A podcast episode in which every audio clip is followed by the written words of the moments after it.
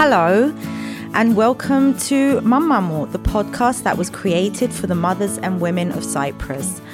I'm Eleni, and this week's episode is such a good one. It's packed with all sorts of knowledge, tips, and advice on gut health. Gut health, um, well, it's becoming increasingly obvious through research and scientific findings that our brain and our gut are directly linked, which means that if your stomach and internal organs down there are a mess, chances are your brain and mind will be too. To discuss this topic further and in detail, today I have Dimitris Iuliou, a yoga teacher and owner of Get Fresh in Nicosia, who will talk to us about how breathing and yoga is scientifically proven to help with gut issues. And we also have the amazing Irini Haji Sava. Um, Irini is a molecular and cellular biologist with a passion for digestive health. And she also wrote a book called A Step by Step Guide to Stop Bloating and Heal Your Gut. It's packed with, I was going to say a lot of recipes, but it's 101 clean, unprocessed, super healthy, Mediterranean inspired gluten free recipes. And also, Irini was nice enough to give um, or to offer listeners a special discount. But before we get to that, on with the show. Welcome to the studio. Thank you for being here, um, Irini and Dimitri. Dimitri, you're like a regular now, aren't you? I- I'm like the old man that sits in the corner. Push your microphone uh, so we can hear your lovely Yeah, I'm. I'm like the old man that just kind of sits and lingers in the corner or something. He's a celebrity here. People love you. I mean, I don't just know. saying before we turned on the microphones that Dimitri's uh, first uh, interview on the podcast is the most downloaded episode. We chatted about yoga, breath work, the art of slowing down. We did a bit of parenting as Yeah. well. and And it's it's very humbling, but at the same time, it goes to show you that you know there's a lot of people out there who are feeling what we're probably feeling. you know? yeah, definitely, a hundred percent. And I they think resonate with it. yeah, that's one of the reasons why this podcast is also doing so well because, you know, I'm bringing real people, real problems, real issues, and also um, professionals who know how to help, like you guys, or like Irene. Important to be current, isn't Yeah. it? And it's current yeah. affairs. Yeah. Um, And with the Yeah. pandemic, people want to, you know, They want to feel better Feel better, yeah. Yeah. in any They way they can, Right, really. Yeah. So I've always been interested in the gut brain connection. Um, as I said to you, Irinimo, when we first met, I have suffered from IBS. Um, since my early teens, I think I was diagnosed when I was about 13, um, somewhere around there. Colonoscopy after colonoscopy, uh, examinations, tests. It was just, and you know, and back then people didn't really know what it was. And I think even now, IBS is put in the psychosomatic. right. Yeah. Can, can I just ask, uh, like awareness wise, as somebody who's never suffered, like what what were you feeling? Just what- awful. I mean, just bloated, constipated half the time, the other time just diarrhea nonstop. And it was just really this sense of discomfort that there was something that my body was trying to tell me.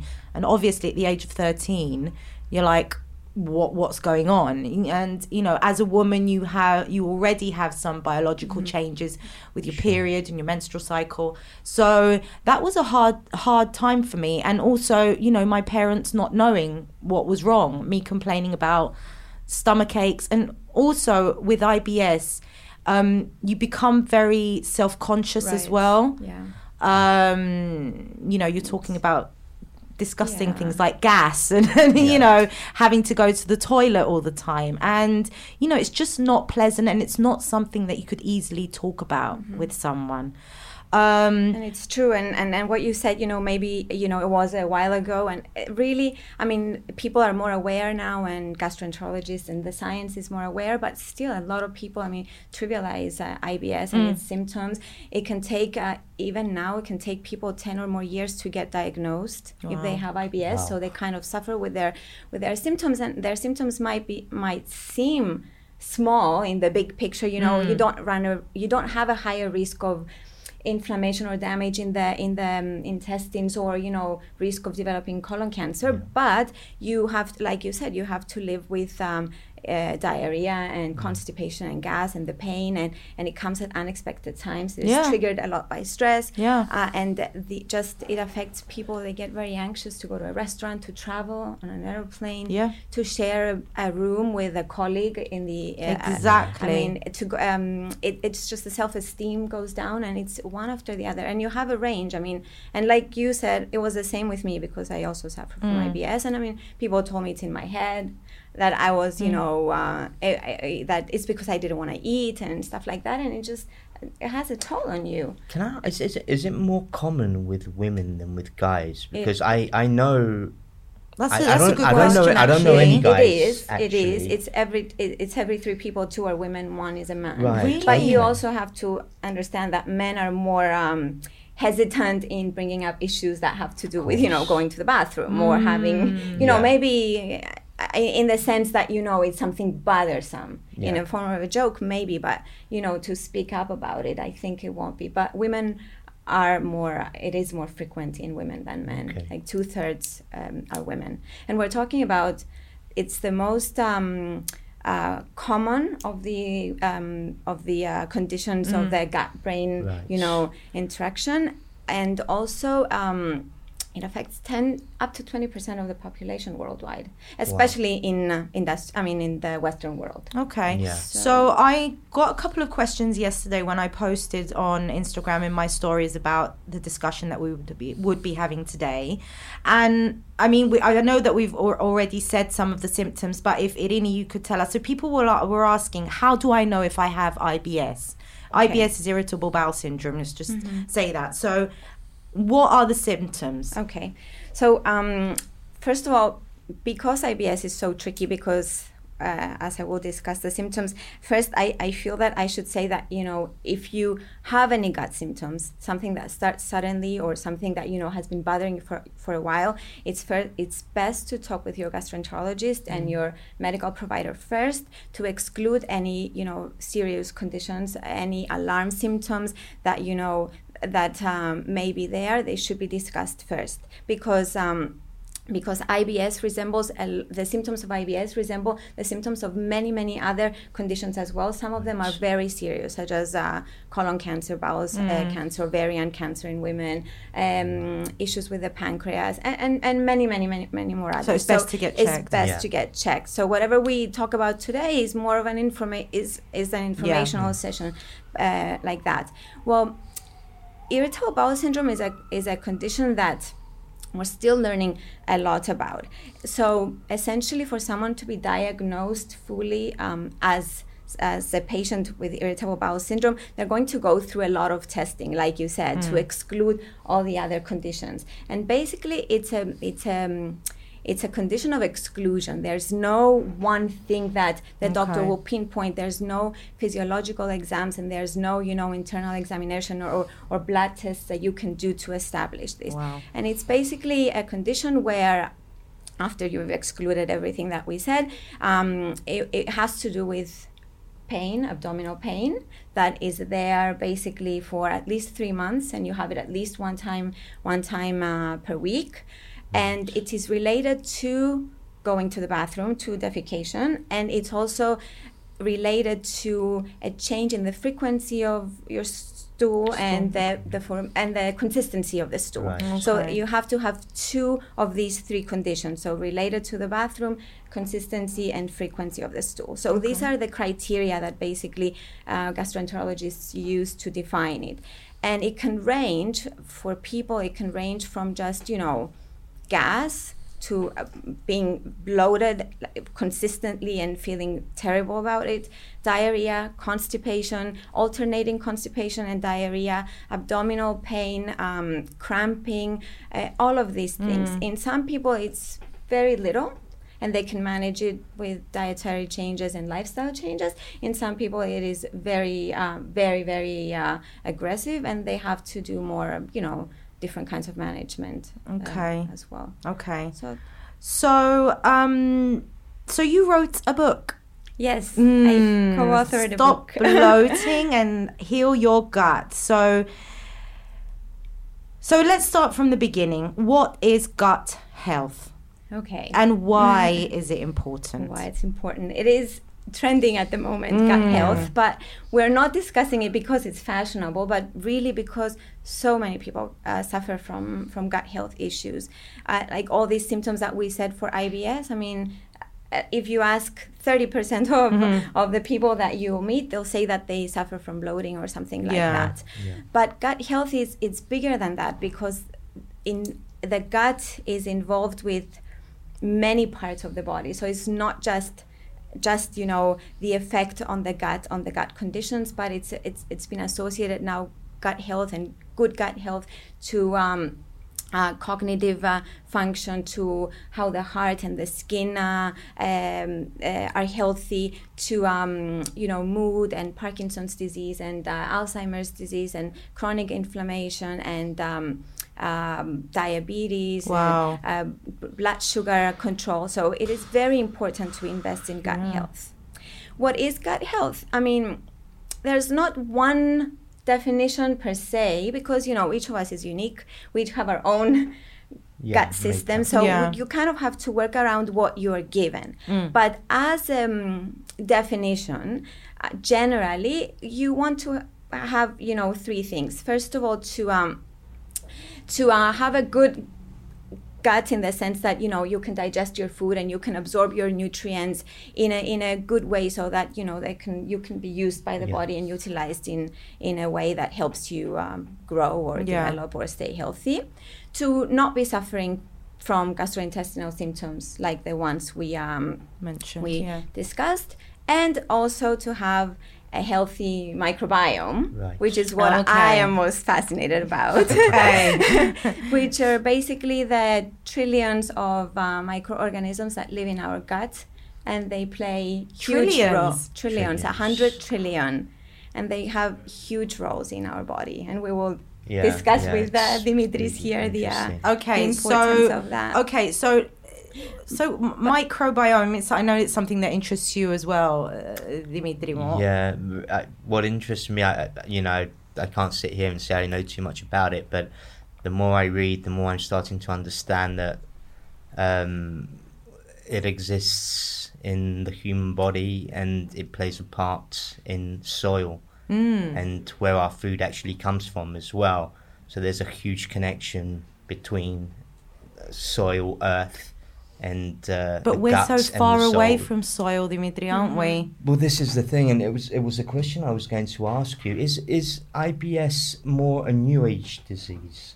Is it something that's occurred maybe post industrialization with all the farming methods and um, you know Changes in the soil, changes in yeah, I mean, yeah we've everything, the we've food destroyed and the everything. soil. I mean, definitely there is, uh, for many of the digestive disorders, such as inflammatory bowel disease and celiac disease, and I mean, where the immune system is also involved. Cool. Um, and uh, with IBS, there's also the link between the microbiome, disturbed microbiome. So th- there's definitely more because of the industrialized uh, Yeah. way of living.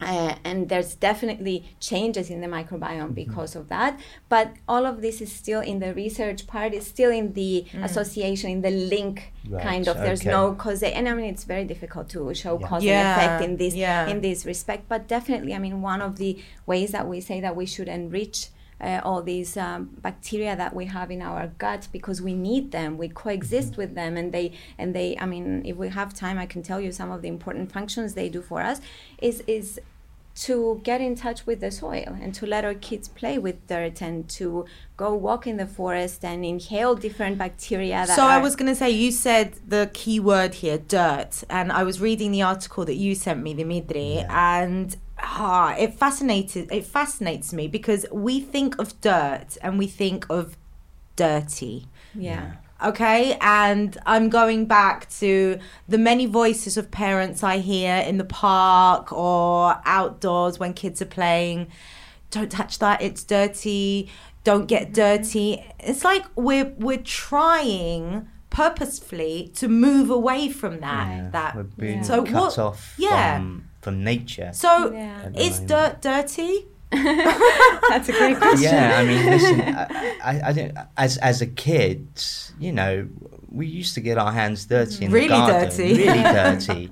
You know, and again, I don't know where that was lost. Mm-hmm. But you know, with, without wanting to bring COVID into this discussion, again, we're kind of being pushed even further it's true. Course, yeah. the wrong way because you know now we're sanitizing all the time. Yeah. Um, you know, we, we, we get panicky when we see our kids, right. you know, digging in dirt, yeah. which is very natural. Yeah, this will definitely have an impact. I mean, the yeah, last yeah, two, three, sure. four years that we're going to go through over sterilizing and sanitizing our hands. I mean, of course, for understandable reasons, we're not saying don't do it.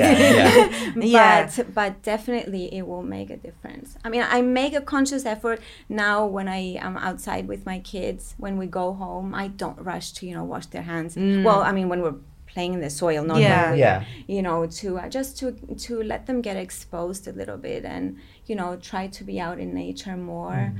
Um, well, I, mean, I was going to say, I mean, because we live outside of the city, so my kids have a garden. Mm-hmm. They play with dirt every mm-hmm. day, And one of the things that makes me happy that obviously my in laws can't understand, mm-hmm. being Greek Cypriots and having that issue with cleanliness, is when I put the kids at the end of the day in the bath and you can literally see the dirt yeah, yeah. coming off From their the bodies and, and their feet and their hands. And I feel that okay, my kids have had fun today. Mm-hmm. Yeah. They've played, they've done what they're supposed to do.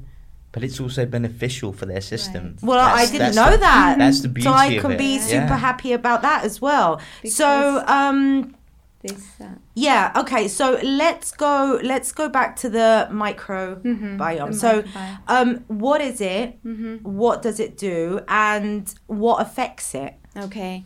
So just like you, you said, you know, we're afraid of dirt is dirt mm. dirty. It's the same, I think, with bacteria because growing up, mm. we always think bacteria make us sick. Yeah. So whenever you hear we coexist with bacteria and there's bacteria in our skin and bacteria in our tummies, really it scares people. Yeah, you feel but icky. we have these beneficial bacteria that we have always coexisted with and developed with that uh, are there. Um, and they do very important and uh, very important jobs because what they do first of all they they prime our body so our immune system which 70% of the immune system actually resides in the gut okay. wow. comes into an interaction with bacteria so it kind of gets this first primer to start distinguishing good bacteria okay. from from bad bacteria bad, yeah. they also um, compete for space and food with other pathogens that might enter our body. So there again, they give benefits because they're there like soldiers guarding the mm. place. They they um, coat the lining of our digestive system as well, so they don't allow things to penetrate and go in the bloodstream uh, as easily. If you know you have a good balance of these beneficial bacteria, then they do that. They um, make they they help with the development of the immune system.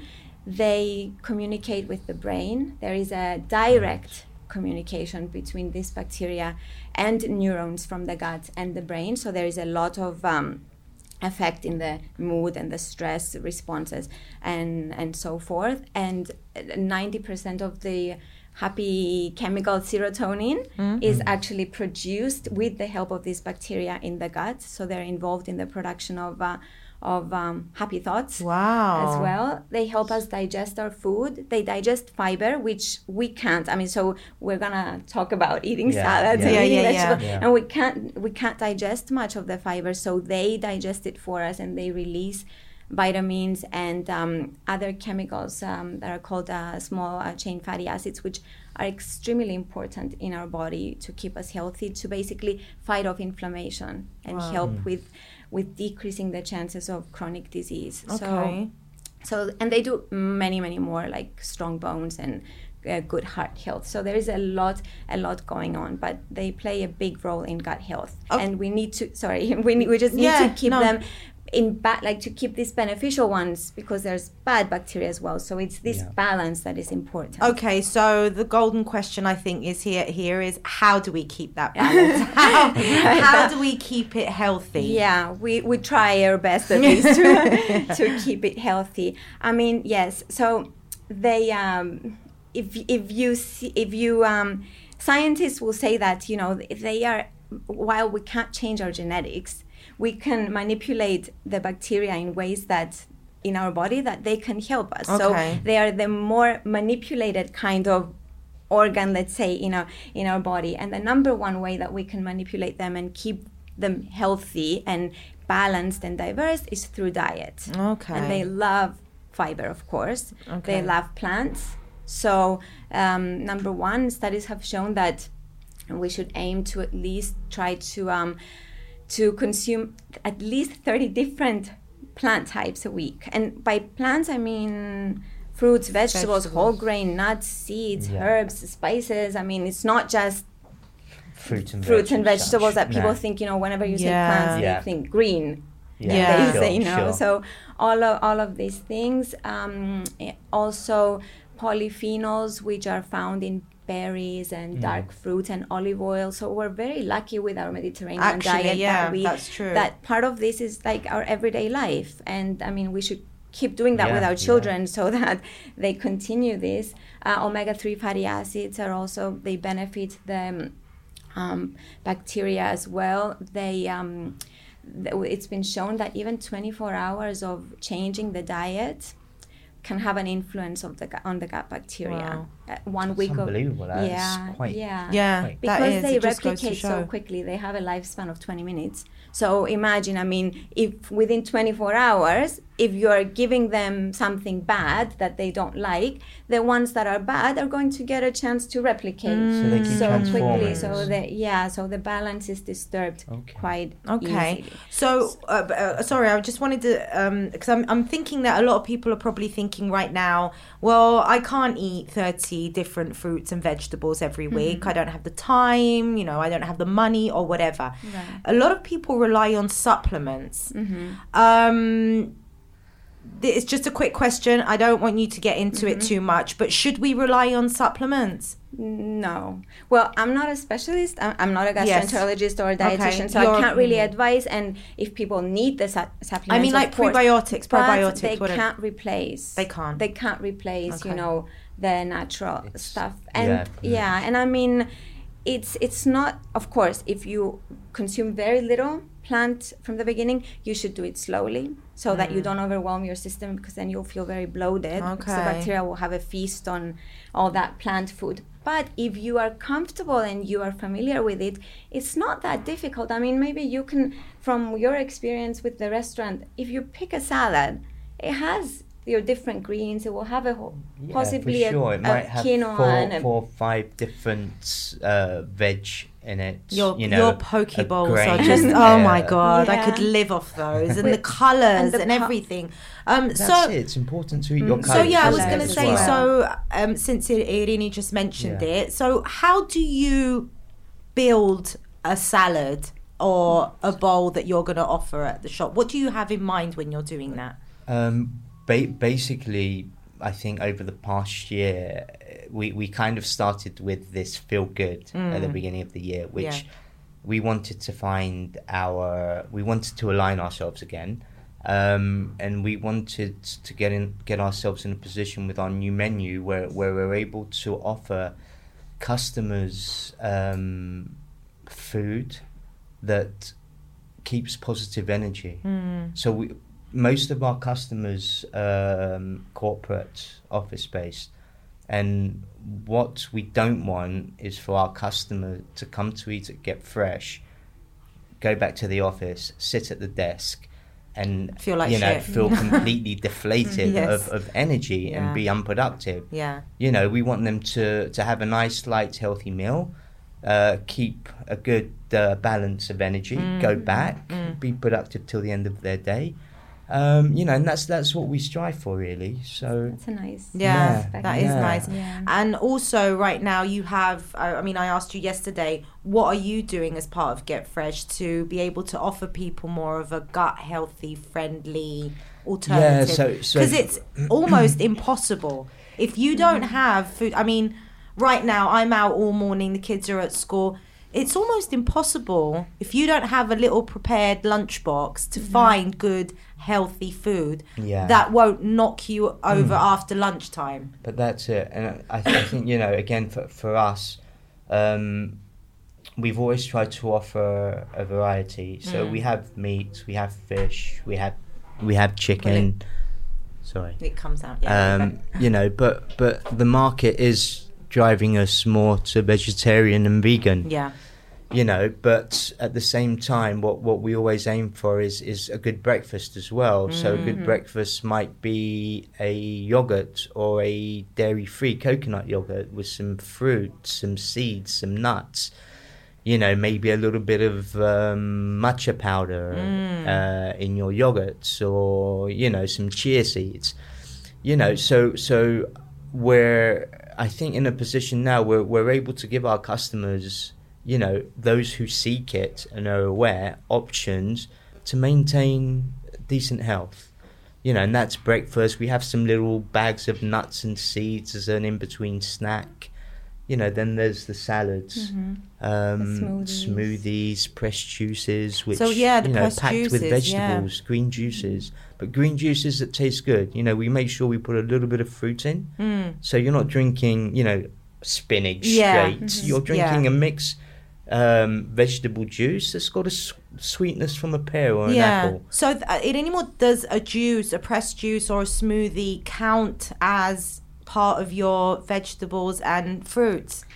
Because I was going to say, I always, I'm a smoothie person in the morning. I don't, I mean, especially when I'm driving the kids to school, I don't have time to sit and eat.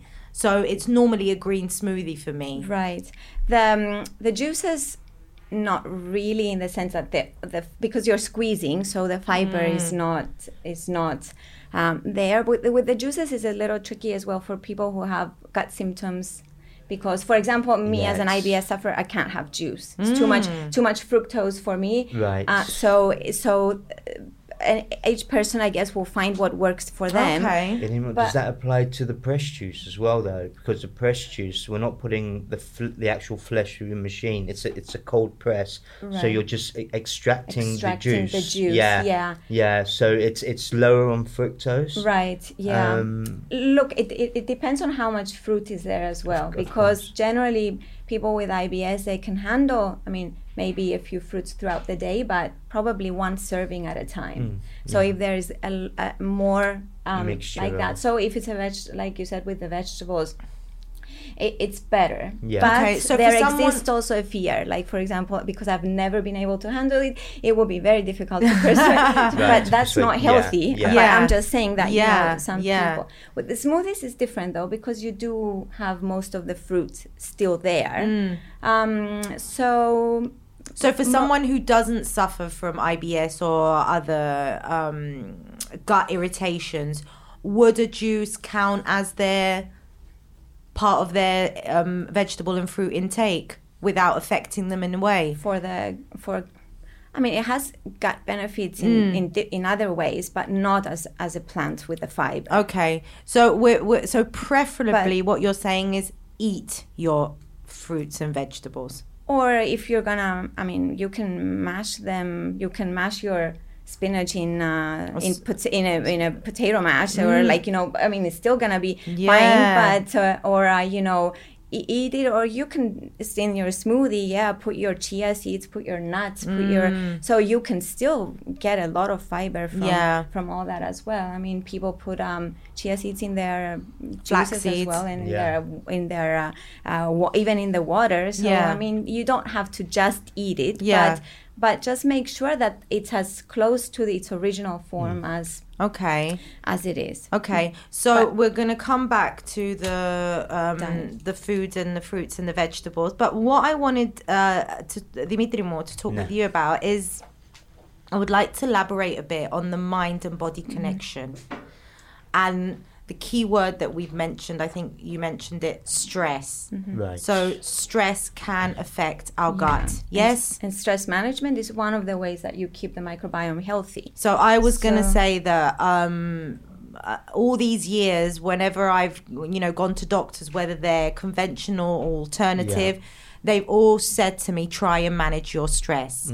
Um, and one of the ways that I found that I could do that was through yoga and breathing. Yeah.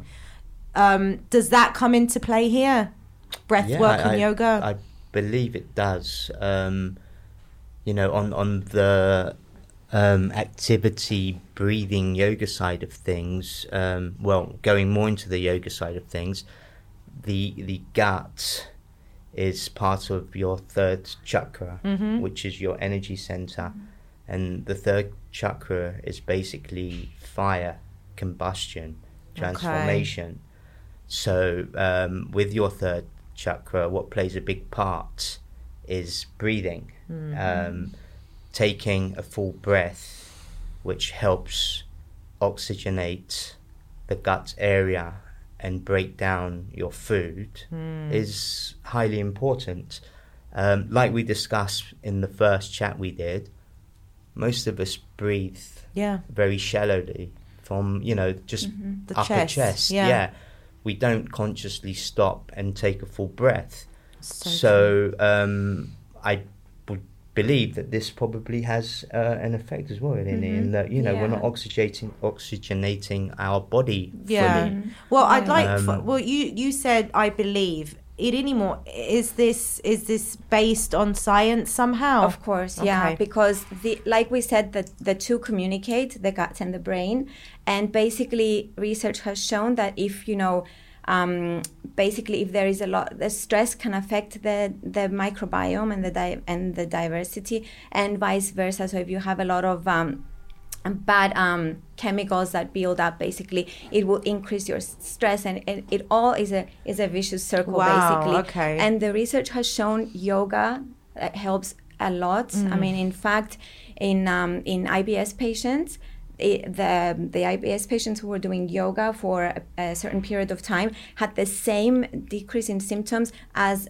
um, another set of IBS patients who did a dietary um, intervention with the help of uh, a dietitian. So I mean, it does because it calms the mind. So the messages that uh, go back to the gut, um, they allow the gut to carry out its function, and vice versa as well. So the gut can then send.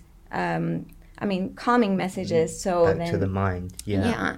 So Is there are there, are there specific um, breathing techniques for the gut, or not Um, really?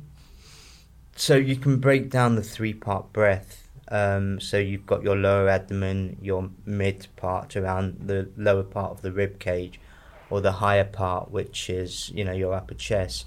So if you were to focus more on on the mid part of the breath, um, that covers um, you know the the the gut area. So yeah, you would be energizing Okay. it. Um, you know, um, oxid. Oxygenating. oxygenating it. I love My that God, that's a tongue twister. Okay. Oxygenating so is that it. the diaphragm then? Is that where the the, diaphragm plays a part as well, yeah, Okay. because it's literally just right there. uh, you can't see, but it's right there. yeah, it is right there. And the Uh-huh. thing is, is that I mean, I don't know if this is a as an IBS sufferer, but I do literally feel the stress there Mm-hmm. when I do get stressed. I, I think another thing we've discussed before is our kids. I mean, my my kids. Um, you know, the moment they say to me, "Daddy, my tummy's hurting," Mm-hmm. Um, means they've got something on their mind. Um, you know, once I start speaking to them, um, or even distracting them um, from their thoughts, they settle down. Mm-hmm. You know, and, and I'm sure we've all experienced butterflies, nervousness before an interview. All of these things are, are triggered by overthinking. Yeah, Mm-hmm. yeah. Okay, so breathing then into the diaphragm, into breathing, that third yeah, breathing chakra. help. I mean, full breathing is the number one. Yeah, Yeah, you're you're oxygenating your whole body. yeah, You know, um, you're bringing yourself into the present moment Mm. as well. So you know where you might be feeling uh, fear, where you again might be feeling, you know, a little bit angry because anger, again, it's your third chakra, Mm. um, fire, anger. Um, so bringing yourself into the moment and checking in with yourself. You know, how am I feeling? What's what's triggering me now? Um, you know, the, the, these little checks, slowly, slowly, the more you do it, the more awareness you, you gain and understanding of, you know, how, how your body is operating, what's triggering what. yeah. Mm-hmm. And I think then you yeah, can make little changes. yeah. again, and I just was going to say, I think something as simple as the belly breaths. I mean, I've I've been saying this for ages now. Yoga saved my life. I mean, it Yeah. really did. When when when I was um, when I was stressed out with the kids, um, and I started doing my home practice every day, it literally changed my life and saved me. And I'm so happy that we can actually put the word science into the same sentence Yeah. Yeah. with yoga because it, it works. Some some say that you know some um, some moves are basically massage for the Internal for organs. the for the uh, specifically the The- gut the the, gut asanas, yeah. yeah like the twists they help a lot they help to release the gas and the Yes. bloating as well but also I mean the fact that it calms the mind and it can be yoga mindfulness which Yeah, I people mean- are lacking so much these days the asanas that you just said, the Mm. combination of you know, um, maybe doing a move where you're holding your your breath in a retention Mm. puts um, pressure on your organs. Yeah. So as you're moving, it gives you uh, a massage, Wow. almost an internal massage. Yeah. You know, and I mean, it's it's it's a science as such. Right. Is how It you is. know Mhm. I've been taught to understand yoga. It is a science, and you know, um, a very in depth one because you know it covers uh, psychology, physiology. You know, it's it's um, the meditation part that the comes with yoga as no, well. no. For some people, that is also life uh, saving when it comes to their gut and their symptoms. Just Yeah. you know, taking the five ten minutes just a day to kind of calm down. I love that you just said that because I think we said it with Dimitri Yeah. as well in our first uh, episode. I mean, um, when we say yoga and twists and stuff like that, we, I mean, we don't want people to be scared and think, "Oh, I can't do that." Yeah. You can, Mhm. you can. Anyone can do it, yeah. and Mhm. anyone can breathe properly and learn Yeah. how to breathe Right. properly. and be present in the moment. You yeah, don't have to do your is headstands. your, your mindfulness. And all it know, takes is about five ten minutes. But I was going to say, even just three deep, Mhm. meaningful breaths. Breaths. for me personally, it can just change my you, mood. you know, um, at the same time, because you know, you're what we're saying is combining movement with breathing. Um, going back out into nature Mm. for a walk Right. and consciously breathing. yeah, You know, walk, sit on a bench, be conscious about your breath. Take nice deep breaths. yeah, You know, for five minutes. Yeah. And it has an effect. it does. It does. It really, it really, truly, truly does.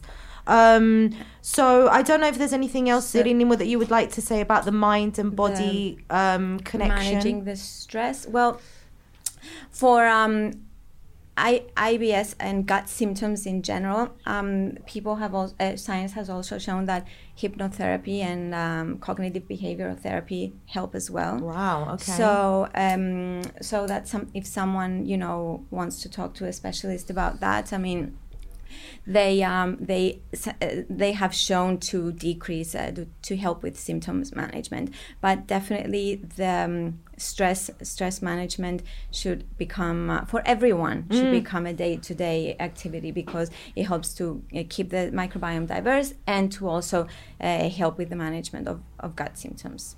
okay. Well, can I ask you a as well. question? Um, I was think, having a little read last night. Um, en- enteric nervous system. Right. What part does that play?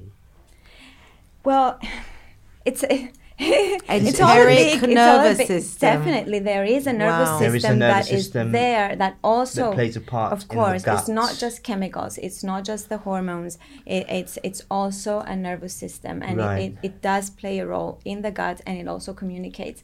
Um, with the brain as well, so they call it the second brain. They call our gut our second So- brain. I've heard so that. it does Yeah. it does play a role for sure, but um, it's all you know. Everything is in its infancy in the sense that you know, find Yeah. understanding how everything works. It's, it's, what, what, when I read that, um, and something you mentioned earlier, which is immunity Mhm. and our immune system, it took my mind to um, autoimmune diseases. Mhm. Yep, Um, definitely. and how again it's you know we're in a, an era where there's Much loads of more, different of types of autoimmunes and much There's an more increase Yep. an in increase Yeah. and you know how that because probably again plays a part on our living and definitely gut. because of our lifestyle, our our eat the uh, the diet. I mean, emulsifiers in the processed foods, um, artificial sweeteners. Um, s- a lot of sugars, all of that they inflate. Uh, they have, a, um, I mean, an association with um, disturbing the microbiome and causing inflammation. I mean, stress also Psychology. affects Psychology psychology, again, affects right. it. So it's a Yeah. combination of it's a combination of of everything. So, I mean, when you sit there and you discuss it more openly, you start to understand how much of the diseases that are around at the moment either relate to the gut or Yeah. the mind Mhm. connected yeah connected. yeah to it. and So- while and while we may not be able to you know control many of them and we're not saying that anybody who gets sick you know it's their Yeah, fault yeah, because of of, their lifestyle but definitely we can invest in a lot of these um, things that you said uh, in order to um, to help with our gut health and eventually our overall health and well-being it, uh, they're all interlinked definitely I'm fascinated. I'm just I'm just w- watching both of them talking. No, I'm like, too. wow. I think uh, it's, it's a topic that's been fascinating me Mhm. over the past few months, Mm. and like we said earlier, and and the link to to soil and Mhm. nature. so when so when we say soil and nature, I mean I'm under the impression that our soil has changed from what it was 50, 100 years Mm-hmm. ago. Does that mean that the food we're producing from that soil is different to the fo- food that it was that we had 50 or 100 years ago? Because a lot of people are, I hear people saying that you know you can't get the vitamins and minerals from plants and fruits and vegetables like you could 100 years ago. Is that a myth? Is it true? I don't know. I mean, listen, we still and get, we also still the get question and, and also i was going to throw Yeah. another question at you just you know to make it really really Mm-hmm. difficult i mean i think i asked this when we first met up does organic matter Mm-hmm. so whoever wants to take those questions i'll just sit back Uh, hmm yeah. um, okay, uh, with the vitamins and minerals, um, definitely the soil plays a huge part of what is being fed to to the vegetables that we end up eating. yeah Um, again, going back to industrialization, um, you know, it's probably no surprise that a company that was making um, weapons in the Second World War started making fertilizers after the Second World War. okay Um, lovely. You know, so um, chemicals um, basically going into the earth um, uh, at a point now where they're controlled by companies. And I think this is where we've kind of lost how our parents used to eat and how um, the soil again was more natural. Mm. Um, you know, farmers used to operate in the more traditional methods. Now, like we just said, there's fertilizers, there's all sorts of chemically, you know, Yeah. products that go into the soil before fruits and vegetables grow and then we eat them. So, yeah, I mean, if you say to me, is organic um, a fruit or a vegetable without any chemicals and it's grown naturally, then yeah, that it makes sense and that is better for you. does that exist though that I, I, exist, I yeah. can't Does answer that, exist? question unfortunately because um, what do you think you know Because I, think it's, no. It's, okay, Yeah. listen. It's all about control. okay. Um, and who who has the control to say that that product, that fruit or vegetable, has been grown the right way in the right environment? and I can um, guarantee that and it's it's hundred guaranteed that it hasn't come into contact Yeah. with any other chemical or anything. Yeah. Um, It anymore? it's not something that I know Yeah. enough Let's to. see what it is. Yeah, I, I I mean, I'm I'm not an expert either on the, on the soil uh, on the soil quality and stuff. But where I'm coming from, I think more it's more important to make sure that you you get your your plants and your fruits and everything to in its natural form, Mm. and you get enough of it. And um, Okay, well, one minute. So- when you say natural form, what do you mean? I mean, not.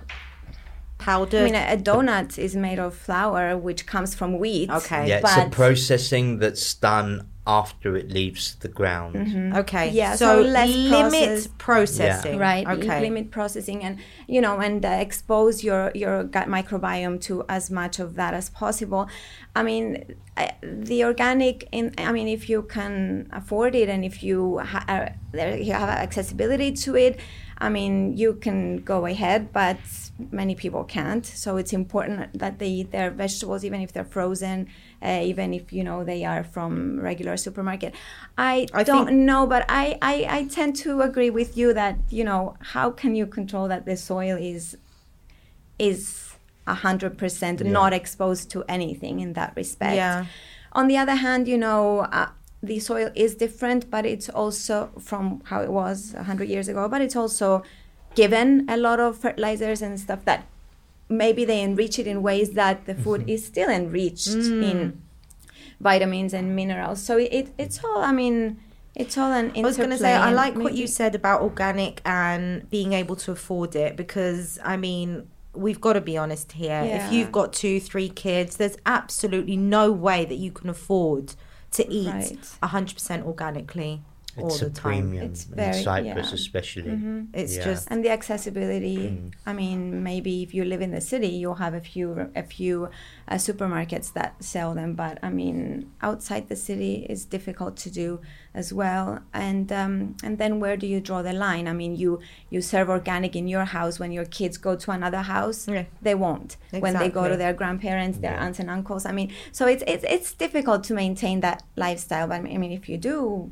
all power to you. But Yeah. you know, but definitely, I think there there shouldn't be a fear of eating these fruits and vegetables and legumes and everything just because the soil is changing Mm. uh, in that respect. And what we can do to compensate also is to try to take our family out in nature as much as possible. Let them breathe in that, you know, the air that is different and touch the trees that have all these beneficial bacteria and the soil and do this forest bathing as it is Yeah. called. So we try our best to Oh, I uh, like that. to do forest that the forest bathing. That's amazing. I now like that. Um, so we've mentioned our kids two or three times. So I was going to say, it anymore. Um, how are your kids with fruits and vegetables? I mean, I know a lot of parents are like, all they eat is bloody pasta. I can't get them to eat anything green or red or yellow. Um, how do your kids do? And do you have any tips or advice, either of you, for um, parents uh, with kids who don't like fruits and vegetables? Yeah, mine. They have a big age gra- age uh, difference, so it's two and almost nine. So Okay. their um, palates are different. Yeah, very. Um, I have to say that the two-year-old is easier to manipulate. So, so even though lately, you know, you'll give her some, um, I don't know, rice that has uh, peas, etc., and she'll point them out and she'll Right. say, "No, no," you know.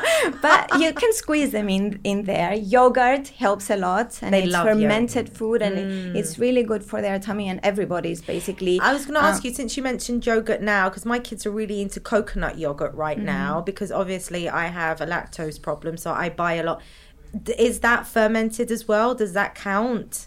Or not really? Actually, I'm not. I'm not sure about No, that. Do you, okay. have you I- I checked don't- if the yeah, I don't if it it has uh, a- any live I Live don't think it bacteria, live. No. culture? No. The, the the science that I've read, the research that I've read so far, the live bacteria that have shown to have a direct health benefit are for the dairy, the dairy like the yogurt and the kefirs. Okay. Those are the most direct ones.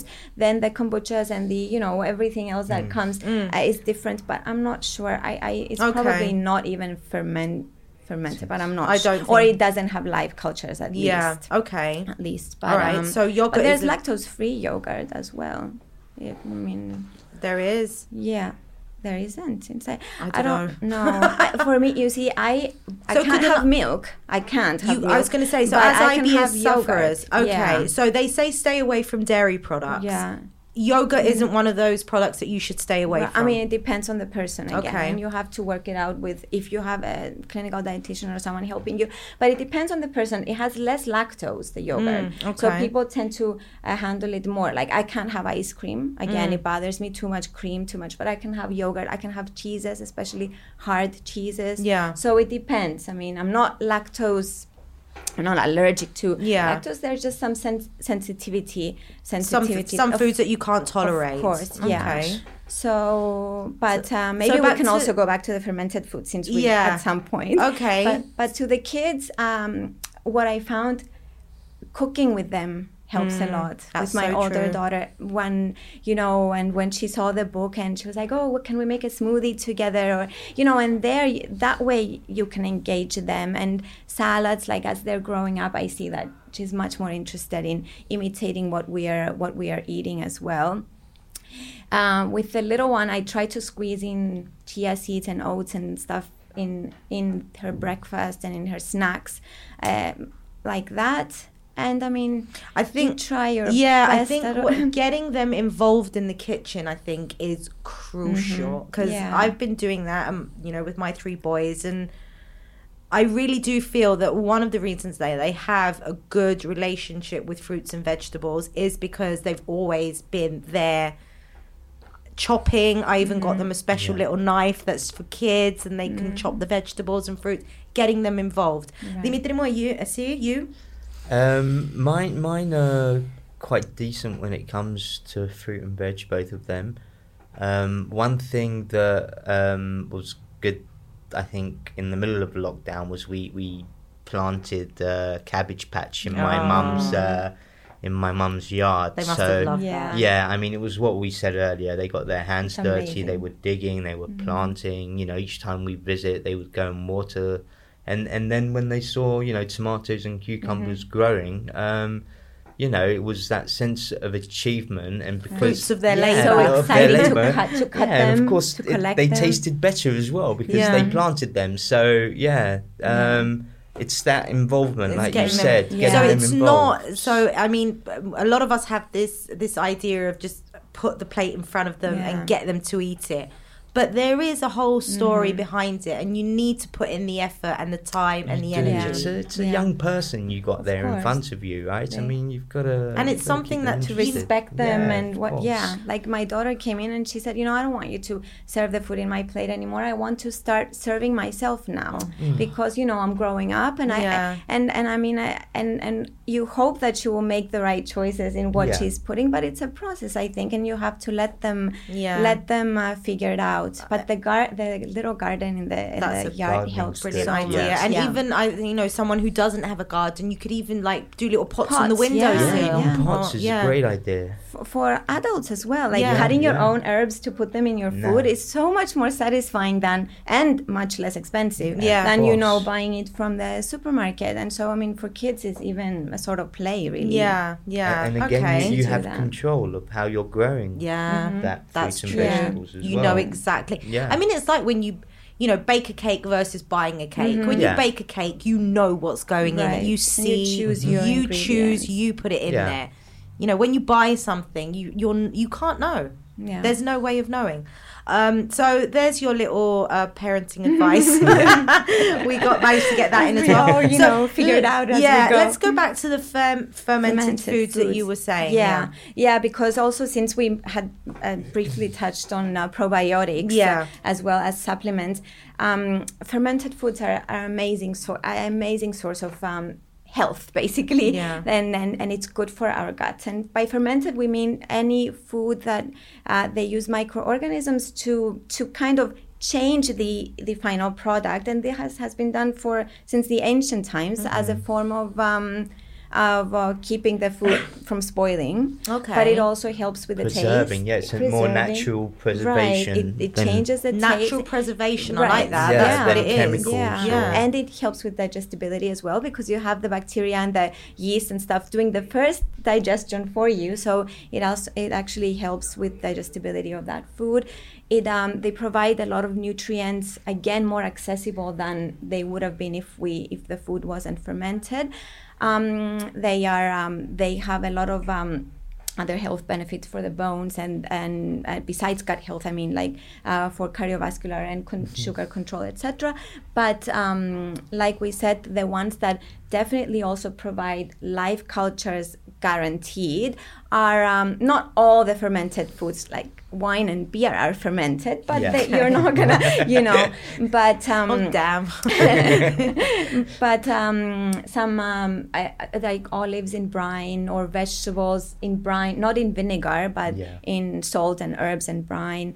Uh, the kimchi and the sauerkraut and um, a lot of um, the miso paste and a lot of the soybean based that they have in Yeah. the Asian the Asian cultures. They've been consuming Fermented fermented, for foods time, for yeah. such a long time sourdough bread. sourdough bread as well. I mean, it may be the micro again the microorganisms are destroyed during the baking, but there are mm. so many other chemicals that are there that are beneficial for for our gut and our body. So I was going to say that bread is something that a lot of people, because it goes to gluten then, because a lot of people yeah. Mm-hmm. can't handle gluten. And the problem is, you know, I can't eat bread because I can't handle gluten. So sourdough bread is probably a good alternative, would you say? for sure. Yeah. If it's, I think, if it's produced more traditionally through the right process, yeah, And it's, also it's not as heavy digestion wise. Oh, okay. so Because- that's it, that it's lighter on the dige- Yeah. digestive system. essentially from a scientific perspective is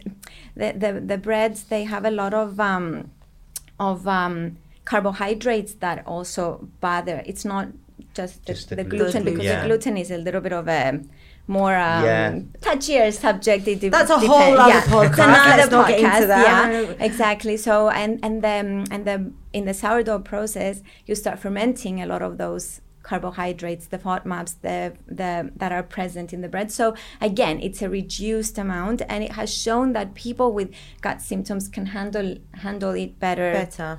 Better than than others and it's Okay. yummier also And it's Definite- yummier. Yeah, it, that's true. um Do we have But- it in the in our bakeries? yeah Yeah, we do. we we, do. do. I mean, ge- generally, I've been following from afar in the UK um, fermented foods over the past few years, and, and a few places that have started uh, focusing more on um, your sourdoughs, your kombuchas, Mhm, I was um, gonna say your kombuchas. uh, sauerkrauts. You know, and uh, it's something that um, we, we are slowly, slowly wanting to focus on as well. Mm-hmm. You know, we, we have sourdough, we have kombucha, uh, we had seasonally uh, some kefirin, which is off the menu now. But you know, it, it again goes back to helping people eat foods that assist them rather than do the opposite. You know, you know what it is that you guys do is that you know we we we have these busy busy busy busy lifestyles and then you have these pit stops everywhere that are offering you know energy food whatever it is and then there's you guys that are actually offering the most healthiest Mm-hmm. of alternatives from those pit stops We, Yeah, I mean, listen, we It's have we have unhealthy as we have healthy. Um, you know, I, I I can't sit here and say, you know, But I'm, if I'll I give a choice- Yeah, Well, we that- give that you- you- choice, we- yeah, and, and then it's up to I have to the, the, choice when. I walk yeah. in to get fresh. I have the choice Yeah. of you know buying a tuna sandwich with regular bread or getting a lovely salad that's full of colors and bursting with Yeah. vitamins and minerals. The point is, is that you give that choice. Mm-hmm. That Yeah. choice isn't available to us in many in Yeah, many many sure, I ways. It's understand. not instances. and it's okay to once choose your Yeah. sandwich and it's okay Yeah. to choose your salad but like you said it's nice that you have choices and you have and also you tend to kind of you're you're kind of ahead of the game. Like you bring in new things to Cyprus. Yeah. And I, I like that about Get Fresh. I mean, it Thank was you. it's um, you know this this feel good concept is is um, cool, and the fact that you know you have your kombuchas and and that you are promoting this concept of fermented foods and stuff. So we've mentioned kombucha two or three times. Um, is it true that some people can't handle it? Yeah. Because of the The bubbles? The bubbles. Yeah. Okay. like I, it's true that I mean, no, look, I don't know if they they can't handle uh, um, people who suffer from gut symptoms. They generally have trouble with bubbly. They they if they want to. Uh, to decrease the gut symptoms, one of the suggestions is to avoid carbonated drinks um, because all the gas that is there goes to the tummy. And because we tend to have a harder time dealing, not in the sense that even little gas that someone might not even perceive, we have a heightened sensitivity to that. So it, it, it sends messages to our brain that gives us this concept that, you know, that the idea that it's it bothers us. Okay, so we something's feel not right, pain. yeah. So kombuchas, uh, because they are fermented, they have the gas. Even though I think I mentioned it to you, I was told that now they make kombuchas without the gas. That they, Okay, I think yeah. they try to get um to get uh, rid of the gas, just maybe so that. Uh, there's a non-carbonated version as well. Okay. Um, and there's also sometimes with kombucha the issue is how much sugar because some companies they yeah, add a lot sugar of is used as part of the process. oh, really? Yeah, so that might bother people with uh, gut symptoms as well. But there's some really well-made uh, kombuchas. uh, Okay. that um, uh, Are there other fermented foods that we haven't mentioned that we should? Um, I think we've covered them. I think we've covered a lot of them. The cheeses, again, there's a lot of them that, um, especially the hard, the aged cheeses, Mm. are uh, very good choices as well. So, So are we talking parmesan then? Yes, of Thank course. God, 'cause I love that. cannot, cannot, cannot live without that. No way. Um, so, um, I was going to say, so tips and advice to reduce gut symptoms. symptoms and the the one thing that is also for the microbiome and to reduce gut symptoms that we should mention too actually is good sleep and exercise because we focused on the yoga as a Yeah. stress management technique but we shouldn't also forget exercise as in the form of exercise because it again it helps with um, the, the, the, the whole movement means that everything moves through your digestive system as well.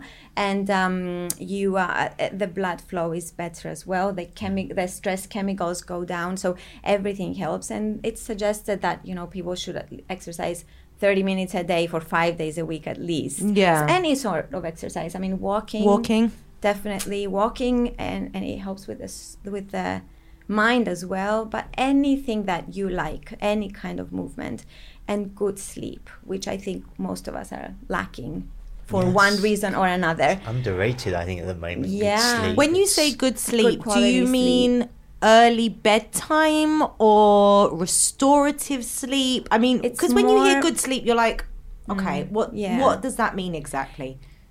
for what i've read and what i know is basically mostly uninterrupted and one that yeah yeah. So As mothers, when we're you're like, you know you you do that when you're 60 but then the hormones kick in and you can't sleep anyway so i don't know.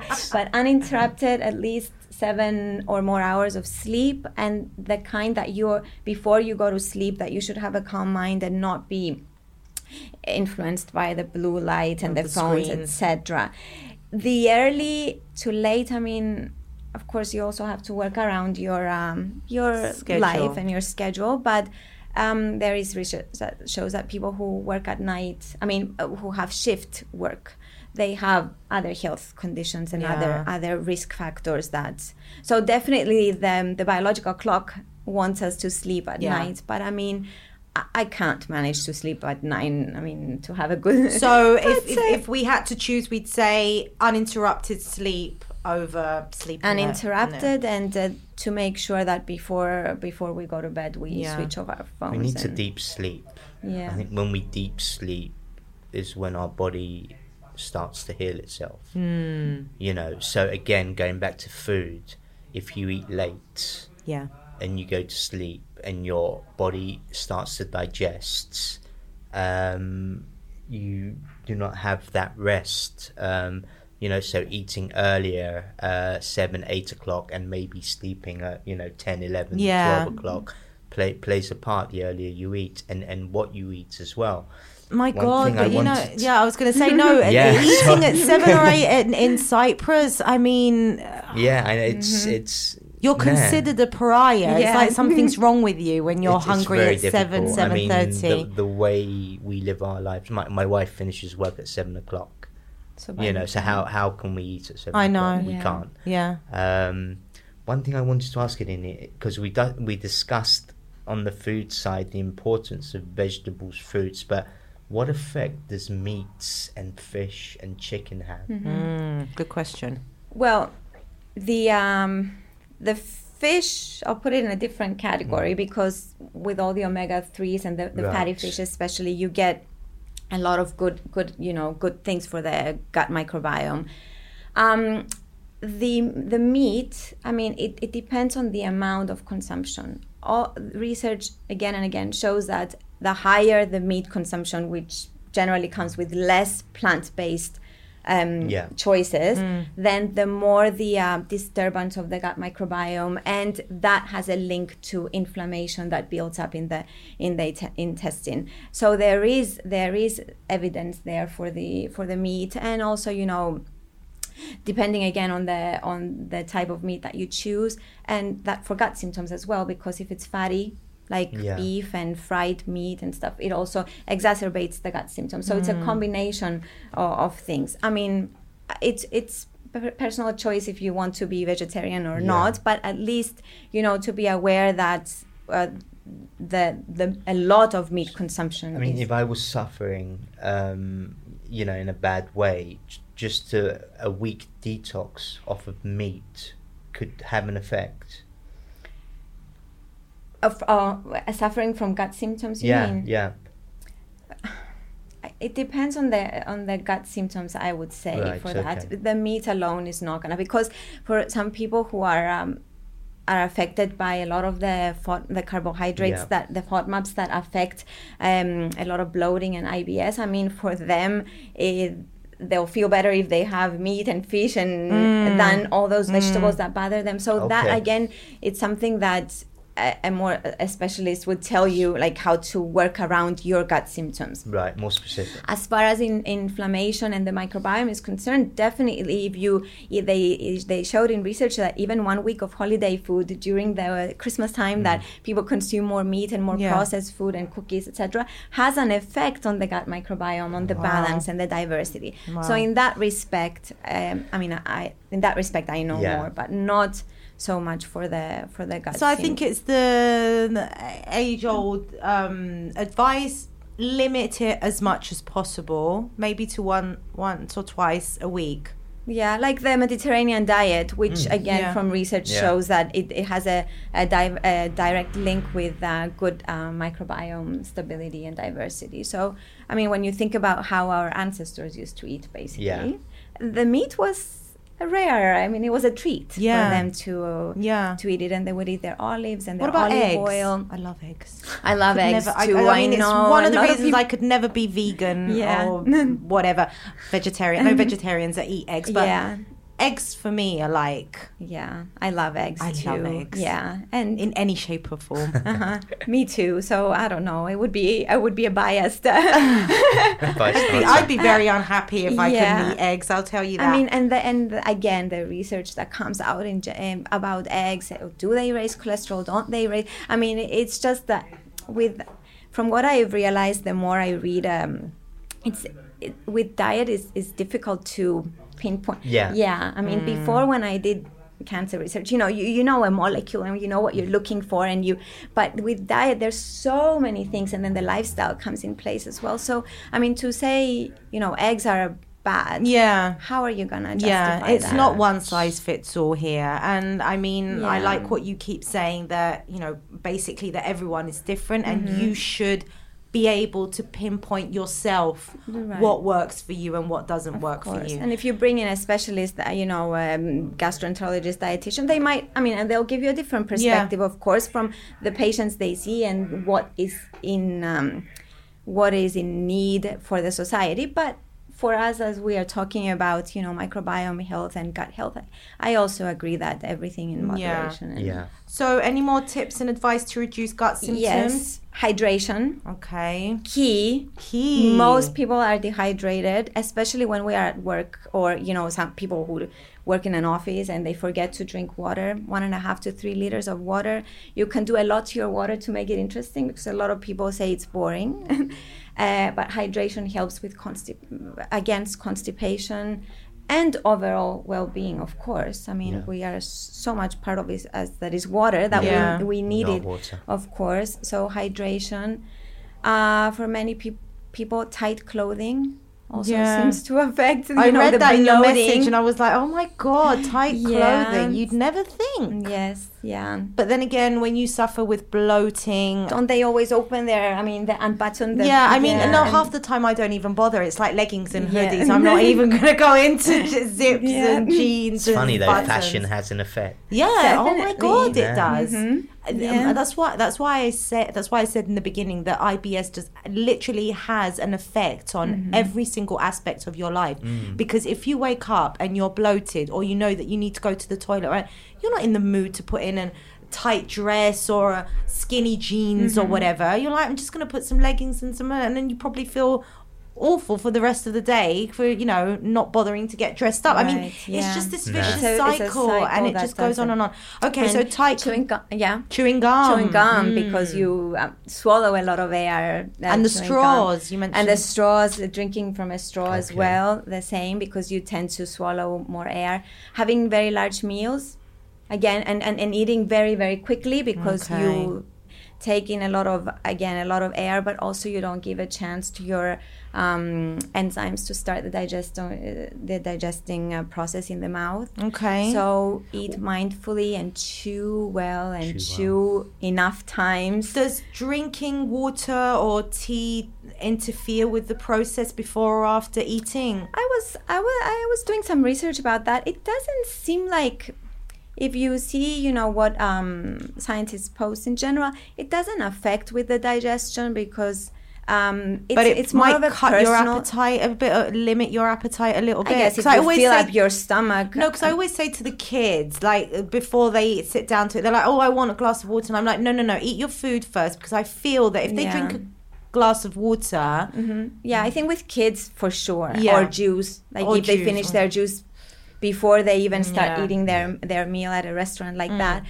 But um, some people with um, acid reflux, I've read that you know it helps them if they don't maybe consume water while they're eating. But in general, as far as gut health is concerned, water. We want the water. We so want the any- water. We want the any- hydration. The hydration, yeah. okay, Are we forgetting anything else? Oh, caffeine and alcohol. Don't do that to me. I mean, don't don't say that. I don't care about alcohol, but coffee. Only if it exacerbates your symptoms. If you can handle it, the same with spicy food. If you can handle it, but some people can't. yeah. But if you see that you know too much coffee exacerbate your symptoms, then you can think about it. Alcohol, I mean, again.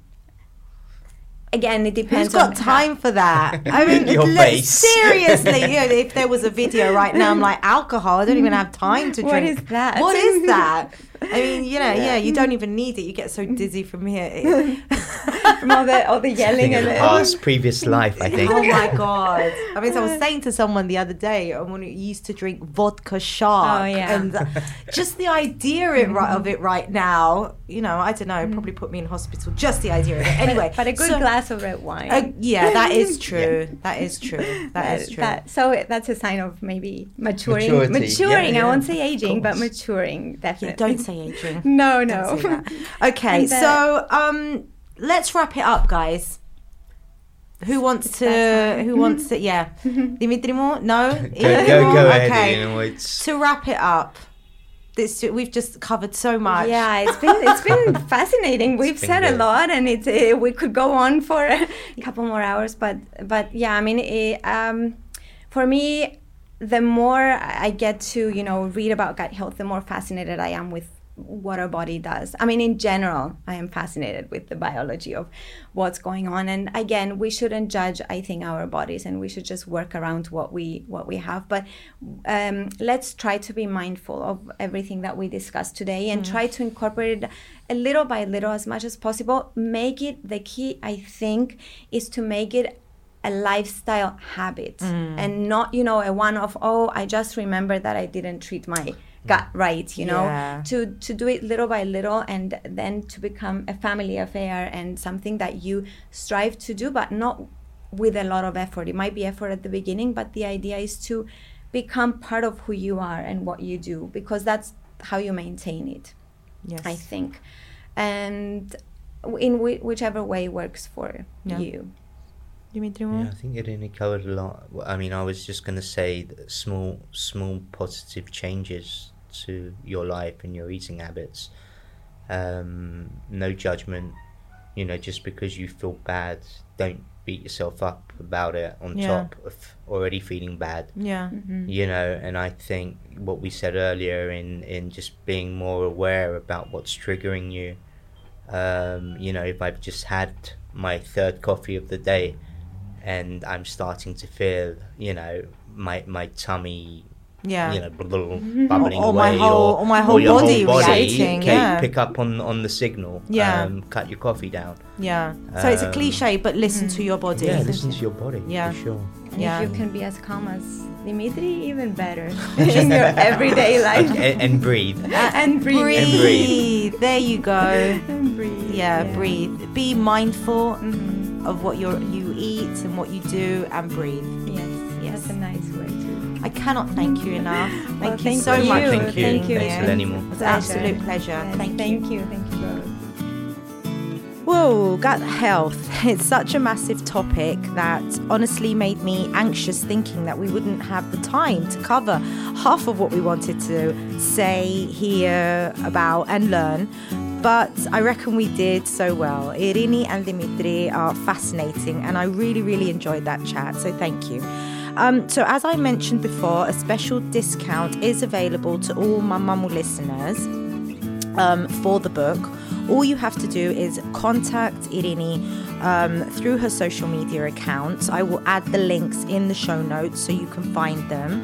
And all you do is give her the special code MAMAMO so you can receive a 20% discount on her book. Also, for Nicosians, Great, um, Get Fresh will also have the book in their central shop in Nicosia, which again you can purchase at a discounted price uh, when you mention Mamma or the podcast. The offer stands until stocks last. So, a massive, massive big thank you to these extraordinary people I have the honor of knowing, Irini and Dimitri. Thank you so much. And of course, thank you to you, lovely people, for listening and loving the podcast. You can find it on all major podcast platforms Apple, Google, Spotify, and through my blog, georgiesmummy.com. And um, you can get in touch with me through social media as well under the username Georgie's Mummy. So that's it for this week. Thank you again. Be safe, be kind, take care. Bye.